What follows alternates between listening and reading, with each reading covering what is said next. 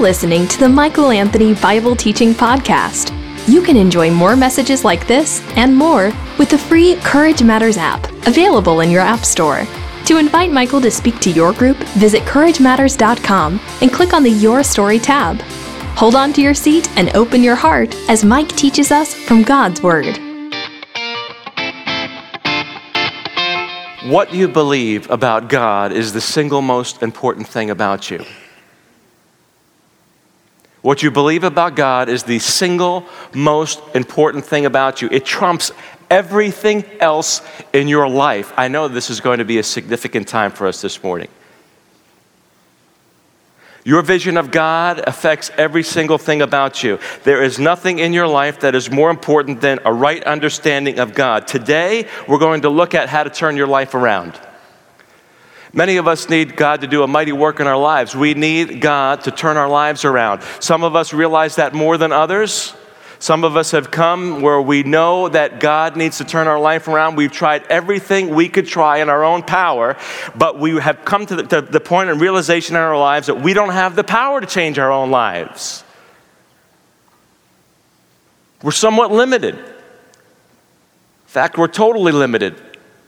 It's just our understanding of that limitation. We need to be enlightened to the truth that what you believe about God is the single most important thing about you. A right understanding of God will change everything in your life. Everything in your life. Do you understand what I'm saying here? A right vision of God will change the way you live. A wrong vision of God will change the way you live. In fact, a wrong vision of God might be the very reason why you're stuck in neutral in the first place. Turn with me to our Father's Word. You don't have to believe my word for it, but certainly believe the Word of God. In Isaiah chapter 6, pretty much in the center of the Bible, the book of Isaiah chapter 6. If you've got a smartphone, you've got a the God Factor app, you can follow along by using the Bible tab in the God Factor app. But certainly, I don't care how you follow along, just make sure you follow along. Don't take my word for it, take it upon the word of God. In Isaiah chapter 6, verse 1, one of the most famous passages in all of the Bible, it's there for a reason.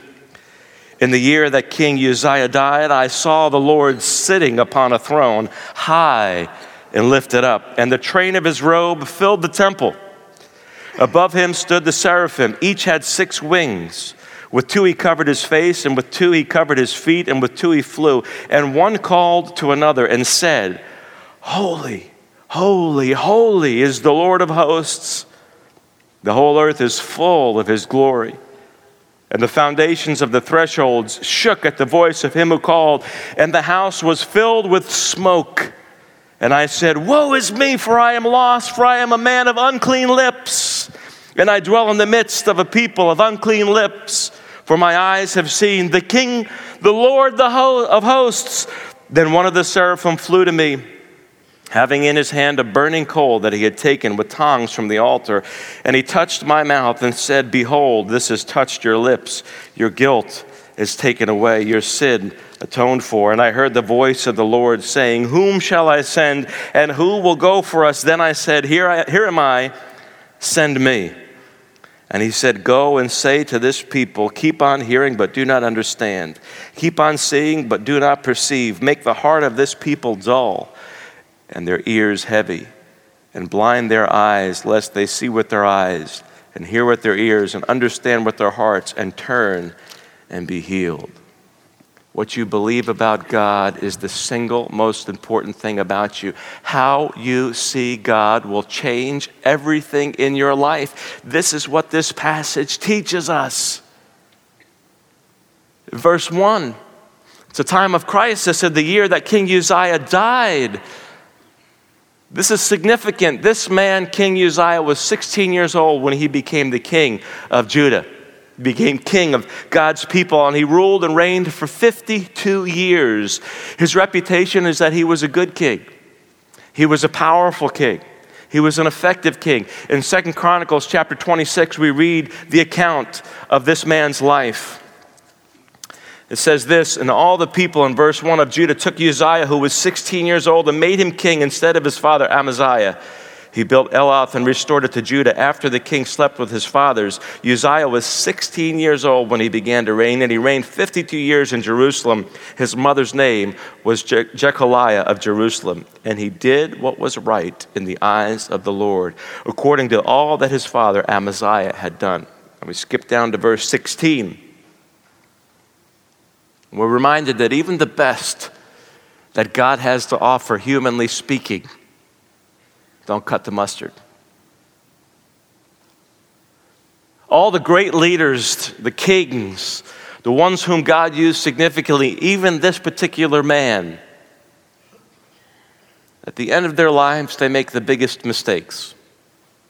And it's a reminder to us all that we need someone to come down and invade our space, invade our time, and do for us what we can't do for ourselves. No mere mortal is perfect. In fact, the definition of being a mere mortal is that you are imperfect. We needed and we need someone who is going to stand in our place, a God man. His name is Jesus. We need someone who's without sin, someone who didn't mess up, someone who didn't make a mistake and sin at the end of his life. His name is Jesus. All the famous kings, all the leaders in the Bible who messed up, messed up at the latter part of their life. It's a reminder to us all that no matter how good of a start we get, we must finish strong.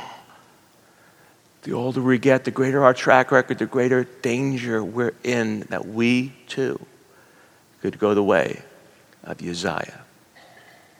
Second Chronicles chapter 26 verse 16, but when he, Uzziah, was strong, he grew proud to his destruction.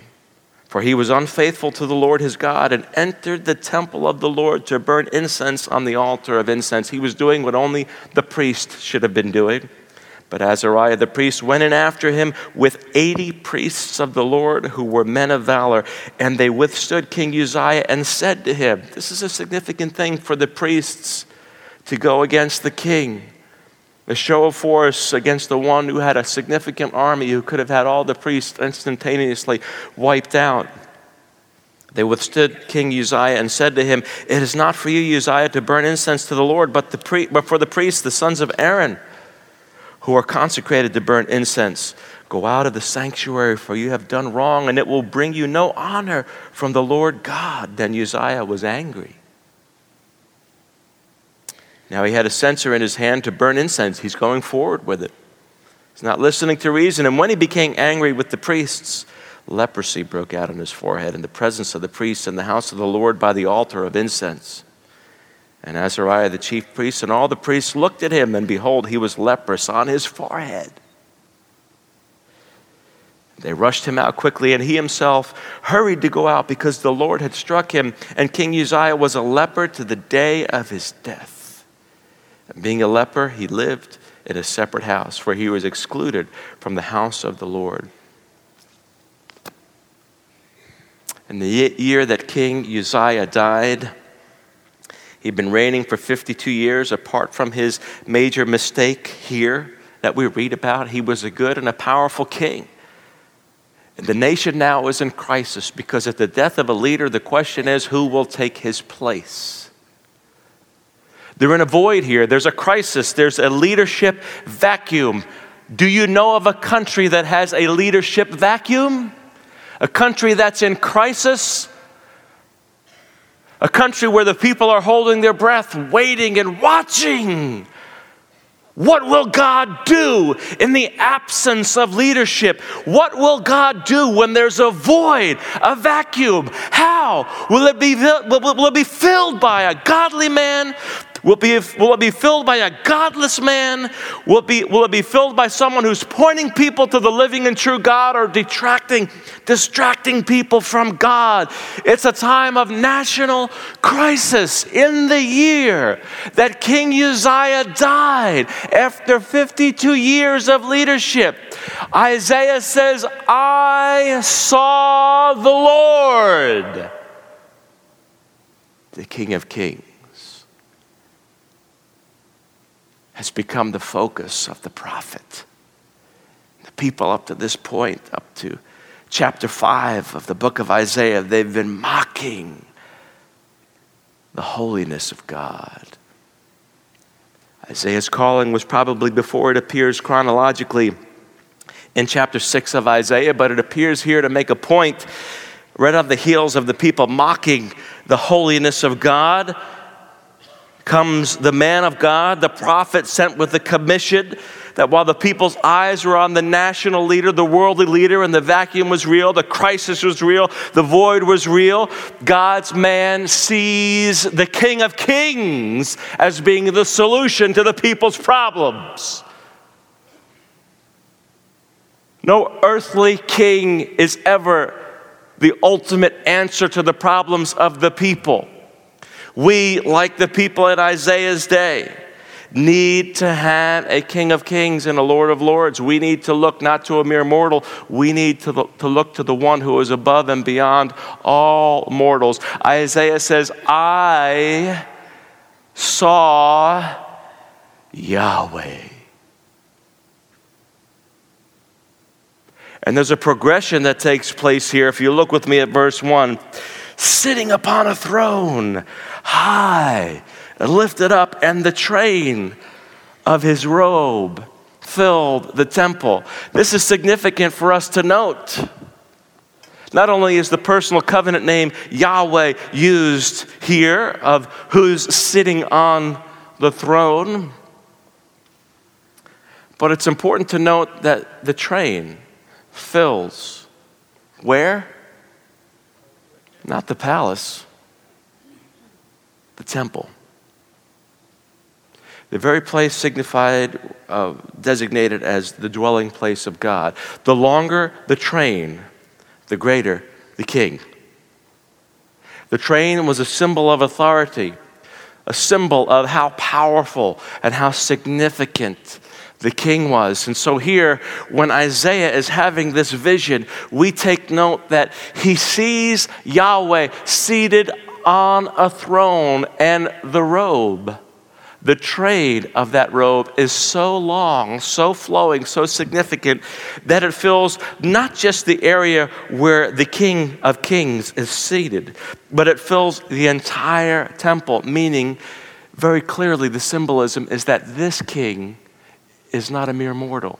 This is the King of kings, the Lord of lords. In the time of national crisis, the people need to turn to God. And this is our problem in the United States of America today. Hear me. Hear me. We're setting our sights too low. We expect Congress and the president to be the solution to all of our problems when our real problems are spiritual in nature. The more things change, the more they stay the same. I don't know what has happened to us in this nation where we have accepted the lie that the solutions to our problems, which were created by men, can be solved by men. The problems we face in this country are God sized, they are epic in nature, they're huge. We could talk all day about the deficit itself and how it is no longer possible to get out from underneath the deficit. Have you come to terms with that? It's no longer possible for the United States of America to get out from underneath its deficit. The wheels are in motion fiscally. The wheels are in motion. It is no longer possible you cannot tax all of the rich people and have enough revenue to take care and offset the deficit. The wheels are already in motion. The problems we're facing as a nation are epic, they are huge. Mere mortals created the problems. We got ourselves into this mess. And we're reminded that just like Isaiah, Isaiah's time of crisis, the crisis of the people of Israel, of Judah here, where Uzziah had been the king, the crisis would either lead them to a cop out or it would become a catalyst. What do I mean by that? Don't waste your crisis. Your crisis can be the greatest opportunity for God to show up and to do what He does best. He knows how to save, He knows how to rescue. Now, when I was in college years ago, seems like more years than I like to remember, I had an appetizer. You know that I'm married now? That's the main course. I mean appetizer. Yesterday, we were out in Lancaster and we were around looking at a few different places, some, doing some sightseeing. And of course, when you're in Lancaster, you don't say Lancaster. When you're in Lancaster, you go to a place to eat. You go to, in a word, Shady Maple Smorgasbord. That's what I'm talking about. Interesting place. You know, I think that place qualified for stimulus money. I almost got broadsided by a woman on her way to the New York strip steak. They needed to put speed bumps and traffic lights inside the building. It's a feeding frenzy. But I had an appetizer when I was in college, a woman that I dated for a while. Now, don't, I'm not being disrespectful when I say that because the flip side is that I was her appetizer. She got married too to somebody else.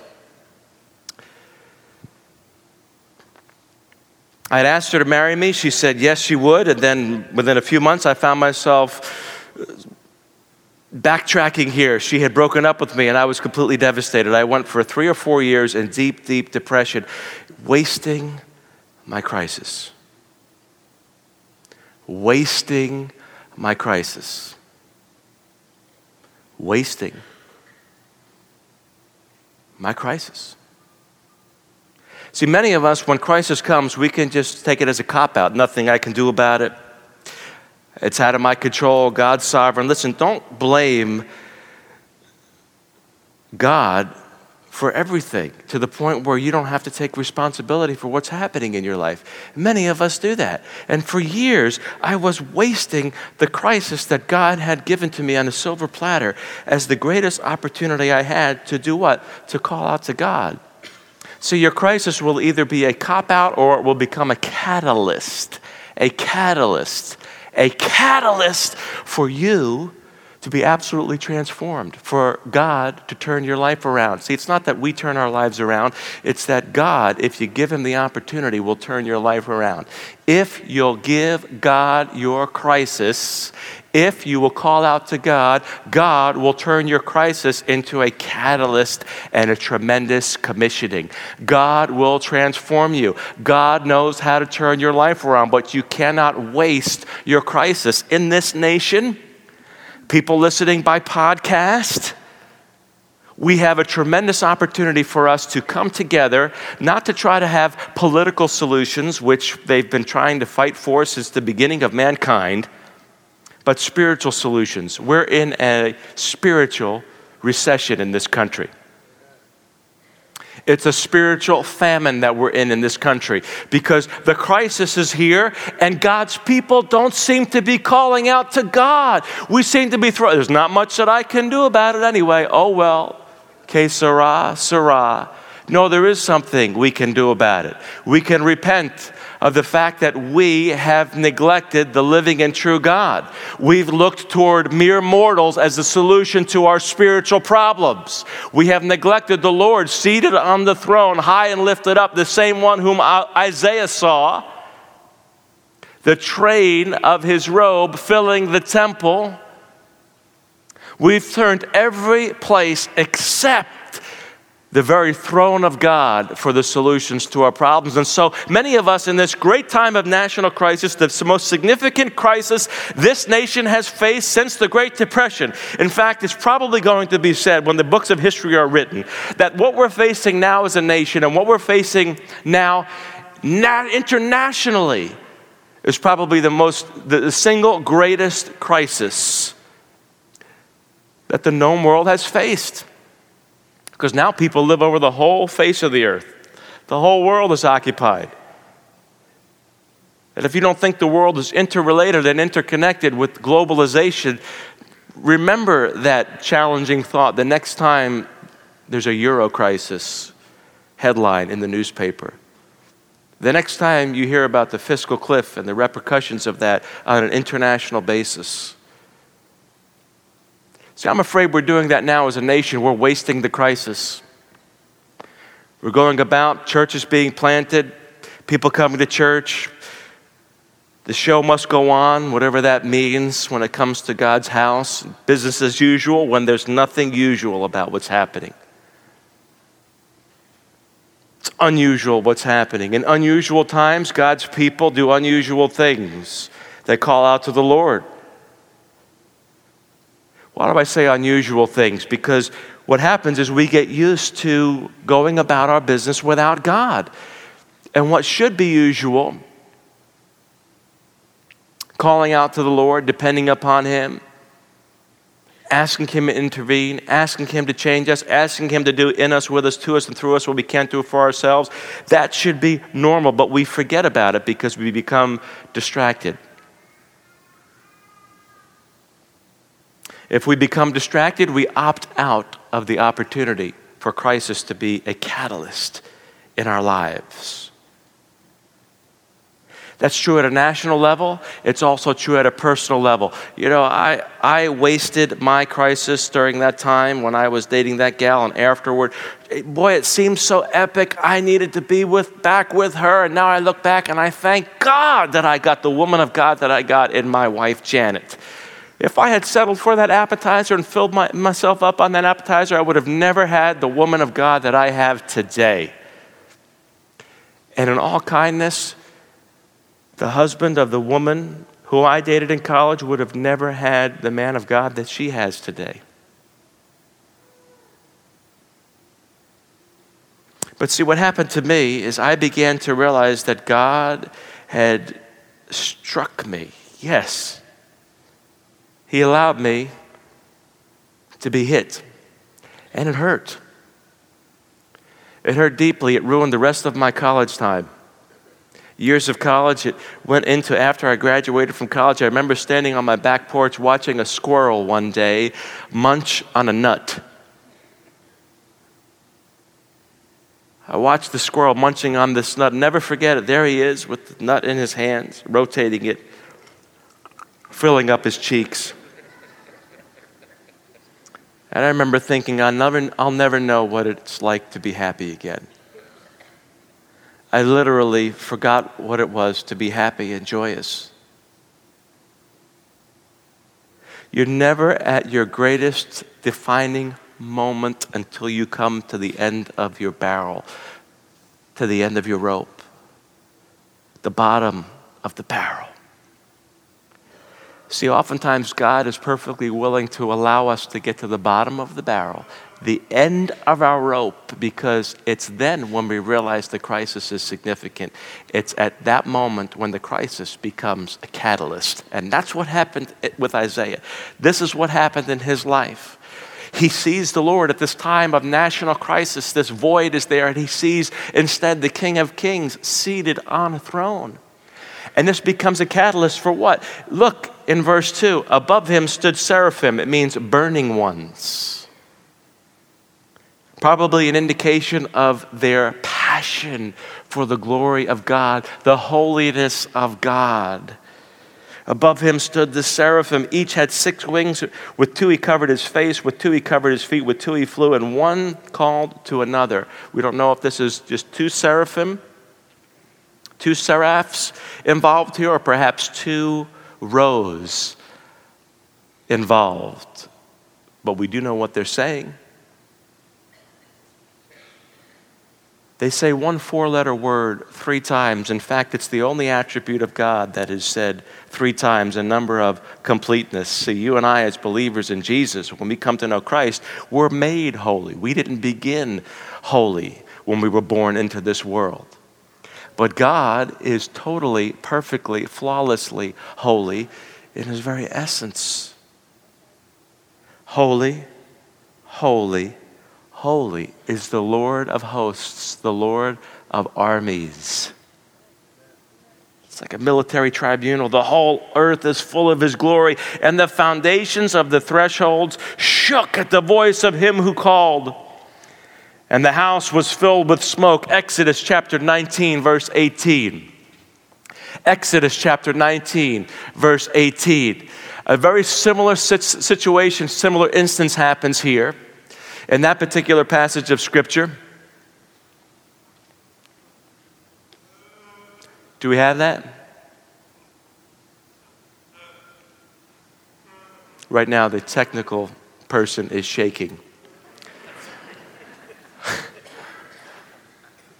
Now, Mount Sinai was wrapped in smoke because the Lord had descended on it in fire. The smoke of it went up like the smoke of a kiln, and the whole mountain trembled greatly. God has shown up here. This is when Moses was encountering the Lord and the mountain is shaking. Now, Isaiah is in this midst of this event where the crisis has become a catalyst. A catalyst for what? A catalyst for him to see God in a way he had never seen him before.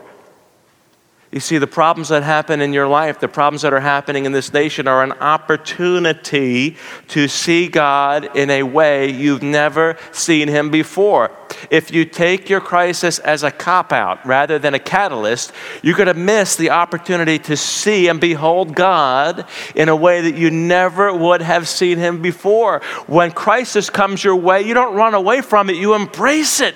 You run to the crisis when you have a health problem, you run to the financial problem. You run to the, the, the marital problem that you're having in your relationship. You run to the problem that you're having with your children and raising your kids in your workplace with your coworkers or with your boss or with your uh, subordinates, those who are working with you. In the church ministry, we don't run away from conflict. That's the way we deal with things in the flesh.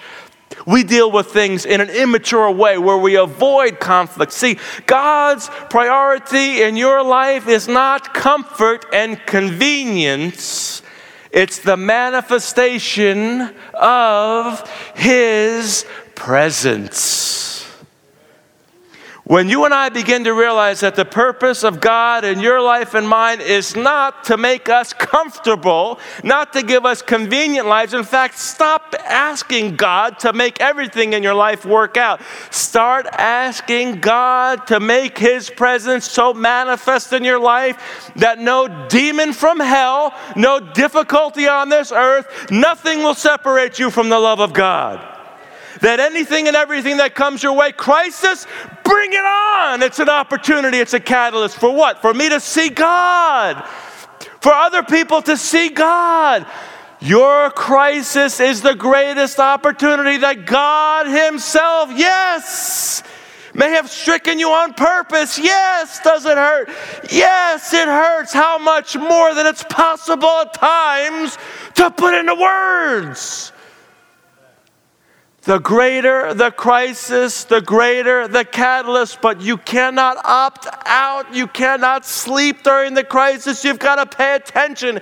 You've got to embrace it. You've got to say, This is an opportunity from the very throne of God for me to see God in a way I never would have seen Him. And once you begin to see God in ways that you've never seen Him before, your whole life will begin to change. Your whole life will begin to change. Those of you who know what it is to go through difficult health situations know exactly what I'm talking about. And I'm not blowing smoke when I say that, holy or otherwise. I'm a cancer survivor. I laid on my back for months wondering if I'd even live. And I'll tell you what, it's in your time of crisis in your time of difficulty, in your time of hardship, when you need to watch for God to walk by, because He will. I had encounters with God, just me, myself, and I, in that hospital room on the fourth floor at Carolinas Medical Center that nobody knows about. And if I wasn't in my crisis, I wouldn't have had the catalyst. I would not have seen God the way I saw Him. We've got to stop Americanizing the Bible. God is not interested in the American dream, He's interested in giving you a vision of Himself. And oftentimes, the vision of God comes because of the crisis, not in spite of it, but you can't opt out. Isaiah sees God in the midst of this crisis It becomes a catalyst. And look at verse 5 and I said, Woe is me, for I am lost. I'm a man of unclean lips, and I dwell in the midst of a people of unclean lips, for my eyes have seen the King, the Lord of hosts. He experiences deep conviction. Now, we've got the, this understanding of conviction. We don't totally understand it. There's a difference between condemnation. The Bible says in Romans 8 1, there is now, therefore, no condemnation for those who are in Christ Jesus. But there is conviction conviction of sin. And when you and I get a clear picture of who God is and the holiness of God, Isaiah realized that he was looking at something that no mere mortal should have seen. Exodus chapter 33. Exodus chapter 33. Isaiah is beholding the glory of God, and he realizes in verse 20 of Exodus 33 But he said, You cannot see my face, for man shall not see me and live. Isaiah realizes, I'm seeing the Lord of lords, the King of kings. I am beholding Yahweh. I am in big trouble because no mere mortal can see God and live. I am seeing something I should not have privy to be looking at. I'm looking at the Lord. In Exodus 33, when Moses was encountering God, and he says, Now show me your presence, show me your face. And the Lord says, I'll let you see my back, but you can't see my face because nobody can see me and live. So when Isaiah has a vision of the holiness of God, he immediately is looking at himself and realizing that he has fallen short of the glory of God.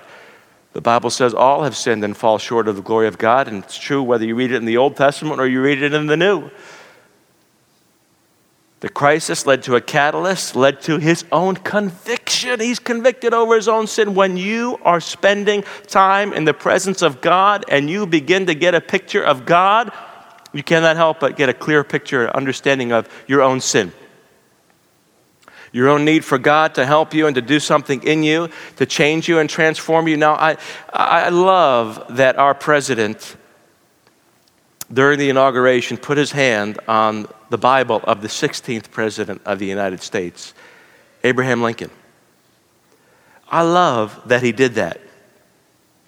On September 7th, 1864, the 16th president of the United States, Abraham Lincoln, had this to say about that Bible. He said, In regard to this great book, I have but this to say. It is the best gift God has given to man. All the good the Savior gave the world was communicated through this book. Abraham Lincoln, in reference to the Bible. Now, you might say to yourself, I can't necessarily, how can I have a vision of God the way Isaiah had a vision of God. I'm not in charge of that. There's a sense in which it's almost like Isaiah was about minding his own business, and then God decides one day to show up and say, I'm going to give you a vision of myself.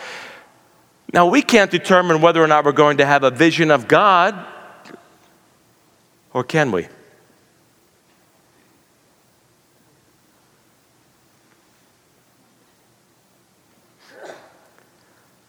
I can't tell God to give me some type of a mystic, prophetic type of a vision from God that's going to revolutionize my life. Or can you?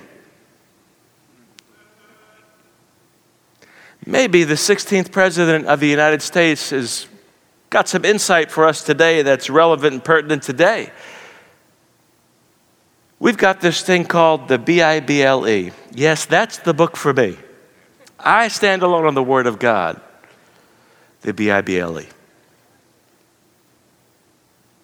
You start spending time in this book, the Word of God, you start meditating and chewing on the Word of God, you begin to get a vision of God. You begin to get a right understanding of God. You begin to get a right understanding of you in relationship to God. Your whole world begins to make sense from whose paradigm? Not yours, but from God's. God begins to do a mighty work because of the crisis that you're facing, because of the crisis you might be facing coming up. You might not even know about. It's on the horizon.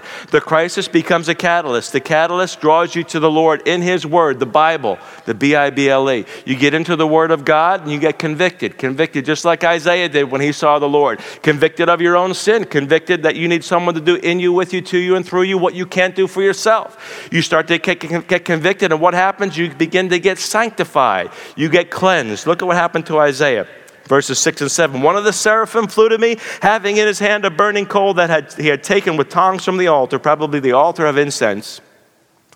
And he touched my mouth and said, Behold, this has touched your lips. Your guilt is taken away, your sin atoned for.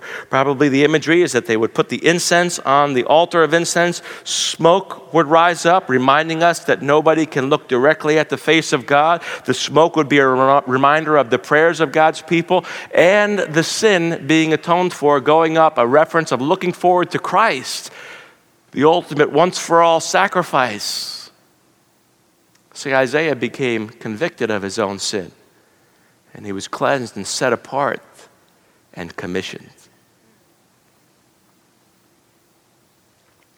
Verse 8 I heard the voice of the Lord saying, Whom shall I send, and who will go for us? Then I said, Here am I, send me. Here am I, send me. You know, in my own life, I started preaching the gospel as a direct result of my three to four years of clinical depression as a result of the appetizer that I spoke of earlier. That was a crisis that God used in my own life, which became a catalyst, which God used to convict me of my own sin and my own unwillingness to serve Him in a way that I was fearful of serving Him. And then it was through that I began to call out on Him that He replaced my cowardice. And He gave me the courage to preach the gospel on a train station platform. See, I don't know of another way to do it. There are many of us in Christian circles who are trying to live for Christ backwards. We're trying to do it in our own strength. We're trying to give God something out of our own natural human power, thinking that God wants us to just try harder. God wants us to work harder. Listen, work is important. It's significant that we try to honor and serve God, but the way that happens is an overflow of having a right vision of Him. What you believe about God is the single most important thing about you. A right vision of God will transform everything about your understanding of God, your understanding of yourself, and your ability to be sent out and commissioned by Him. It's absolutely true that you cannot serve God to the degree you otherwise would unless you have a vision of the God you want to serve. How ironic it would be if you want to tell other people about a God whom you yourself don't even know. You've been listening to the Michael Anthony Bible Teaching Podcast. We'd love to hear how this message impacted you. To share your story, visit CourageMatters.com and click on the Your Story tab. If you enjoyed this message, you'll love Michael Anthony's Courage Matters podcast, where he focuses on leadership, relationships, and world events to learn more, visit CourageMatters.com. In the meantime, keep looking up. There's no place else worth looking.